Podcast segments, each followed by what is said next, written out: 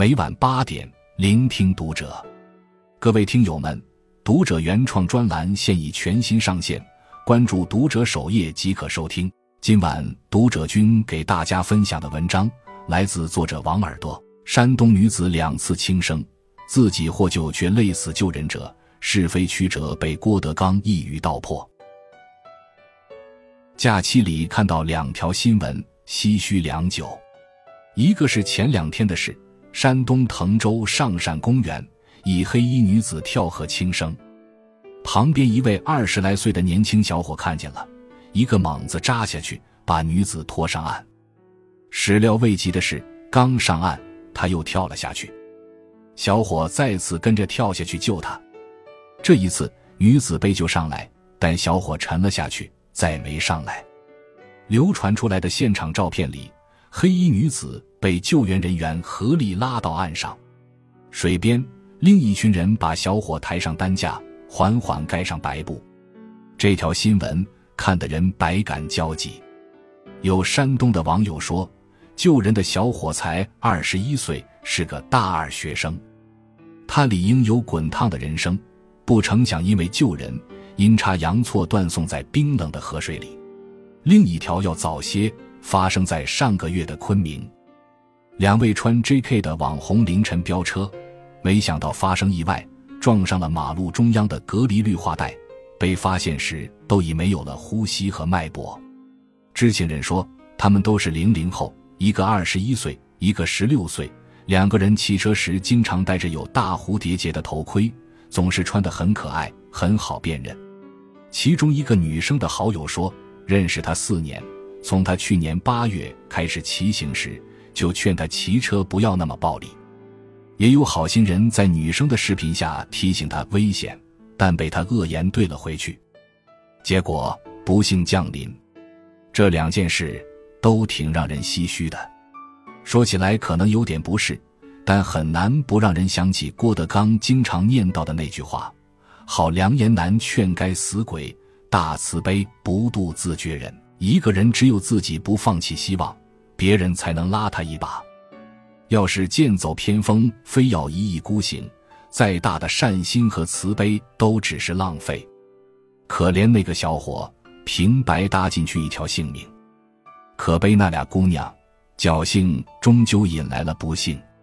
最近有句话很火，叫放下助人情节。尊重他人命运，这话咂摸着有些凉薄的意味，但其实很中立。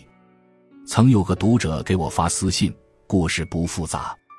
她是二婚妈妈，带着女儿嫁给现任丈夫，办了婚礼，就在要去领证的前几天，她发现老公在兄弟群里吐槽她，差不多三点，嫌弃她二婚带个拖油瓶，说她长得一般，好在能打扫浆洗。把家拾掇的像个样子，抱怨夫妻生活没情趣，吆喝着兄弟们哪天去会所攒个局放松放松。他问我怎么办，我斟酌着打了几百字过去，劝他谨慎对待这段感情，没领证还有回头路。他解释已经二婚了，双方都摆了酒，很难办。末了还发了一句：“我一个人养孩子，真的太辛苦了。”我犹豫了下，还是劝他：既然他已经当着别人的面说你坏话，也看不上你的女儿，你觉得孩子未来在这个家庭，在这位继父面前能过上好日子吗？他又回：若是对丈夫好点，也许就能换来他对女儿的真情。不管我怎么说，他总会找新的理由反驳我，所以后来我没再回复消息，也无法得知他的后续。为什么说尊重他人命运？因为每个人最终都是自行判断和选择来完成各自的命运。为什么说放下助人情节？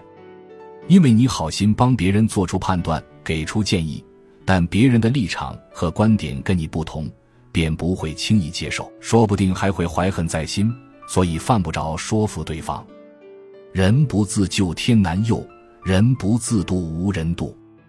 不用指责，转身离场即可。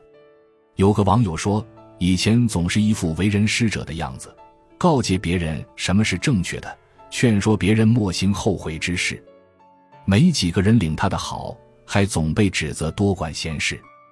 眼见朋友义无反顾地往歪路上走，出于朋友的情分，你死命拽住，结果还闹得里外不是人。最简单的，深夜闺蜜给你发消息，痛斥男友的种种不是、暴力、小气、区别对待，没有同情心，甚至吵架吵得狠了，还会口不择言的攻击。